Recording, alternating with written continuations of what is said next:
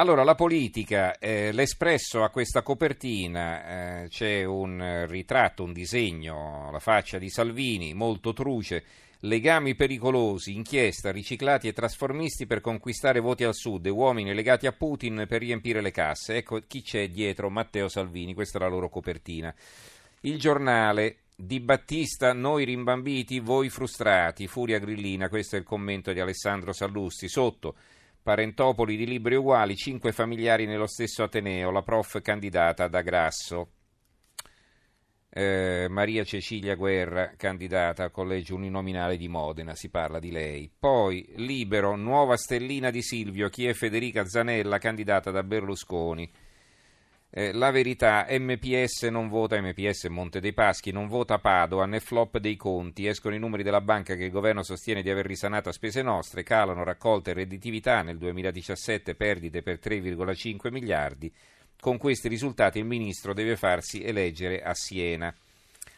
Eh, ancora, Italia Oggi, il governatore si candida, in Abruzzo nuove elezioni, rischia il PD, il governatore si candida, quindi bisogna tornare a votare anche in Abruzzo. Il messaggero Veneto dà questa notizia ai suoi lettori, il giornale del Friuli Venezia Giulia, Regione e comuni al voto il 29 di aprile, fissata la data per le elezioni amministrative, urne aperte solo di domenica.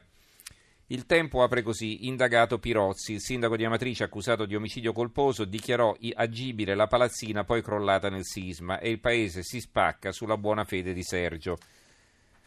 Il Corriere di Lieti, anche loro aprono in questo modo, ovviamente terremoto su Pirozzi candidato, i PM incolpano il sindaco di Amatrice di sette morti nel, del sisma 2016, lui, due punti, vogliono distruggermi. Il mattino di Padova, Brunetta lancia il partito unico di centrodestra, la Lega dice di no.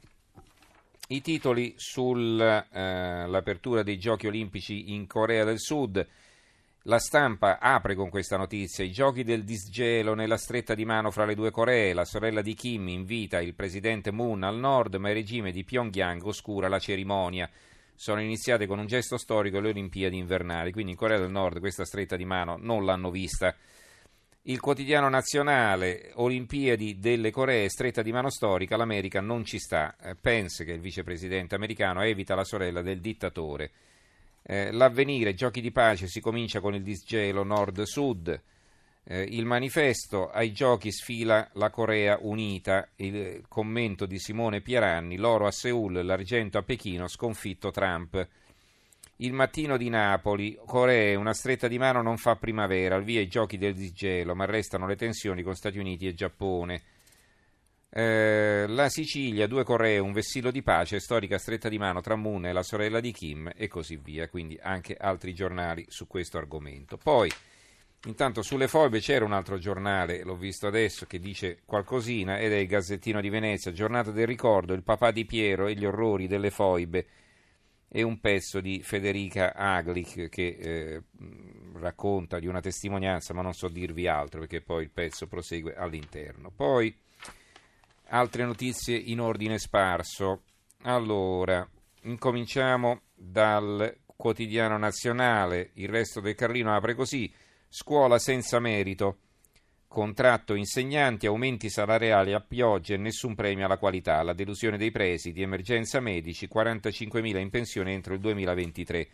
Vengono associate due notizie che altri giornali invece tengono separate, quindi il contratto degli, della scuola e la carenza di medici. Il Sole 24 ore, contratto scuola, questa è la loro apertura, il merito sfuma Aumenti in busta tra 80 e 110 euro, una tantum a marzo fino a 600 euro. Distribuito a pioggia parte del plafond per i premi, al via concorsone per stabilizzare altri 100.000 precari. E sotto una notizia sulle borse, 30 miliardi in fuga dai fondi, anche ieri listini in caduta, Piazza Affari chiude la settimana con una perdita del 4,56%. Brescia oggi, senza medici beffa della sanità, è un pezzo di Antonio Troise che ricorda anche il numero chiuso a medicina, che evidentemente hanno programmato male, ricorda eh, i 14 milioni di italiani che nel 2023, quindi un terzo della popolazione, non avrebbe più il medico di famiglia, ma insomma qualcosa succederà da qui ad allora e così via, insomma tutti questi problemi. Eh, il Tirreno, quotidiano eh, della costa toscana, qui l'edizione di eh, Pisa, ecco qua, spara sulla folla, quattro feriti, il fuggitivo braccato per ore, arrestato dalla polizia nella tarda serata vicino casa, quasi tutta la pagina dedicata a quest'altro psicopatico. Poi abbiamo il dubbio, avvocati in Costituzione, garanzia di uguaglianza, aperto l'anno giudiziario con Mattarella, Orlando, Legnini e Mammone, questa è l'apertura del dubbio. Eh, la verità, Rula Gebreal Frigna, Italia paese fascista, non ci tornerò più, arrivederci cara, è un pezzo firmato da Mario Giordano. La Sicilia apre così, rifiuti, trasferire 500.000 tonnellate a qualunque costo, il governo attende l'ordinanza con i poteri speciali ma deve trovare i soldi per risolvere questa grana. Va bene, penso che possiamo fermarci qui con la lettura dei giornali per questa sera, anzi per questa settimana. A questo punto ringrazio in regia Gianni Grimaldi, i tecnici Gaetano Albora e Antonello Piergentini, in redazione Antonio Bonanata, Carmelo Lazzaro e Giovanni Sperandeo. Do la linea a Francesco Adinolfi che condurrà Stereo Notte. Noi ci risentiamo lunedì sera a mezzanotte e mezza. Grazie a tutti e buon fine settimana. Buonanotte.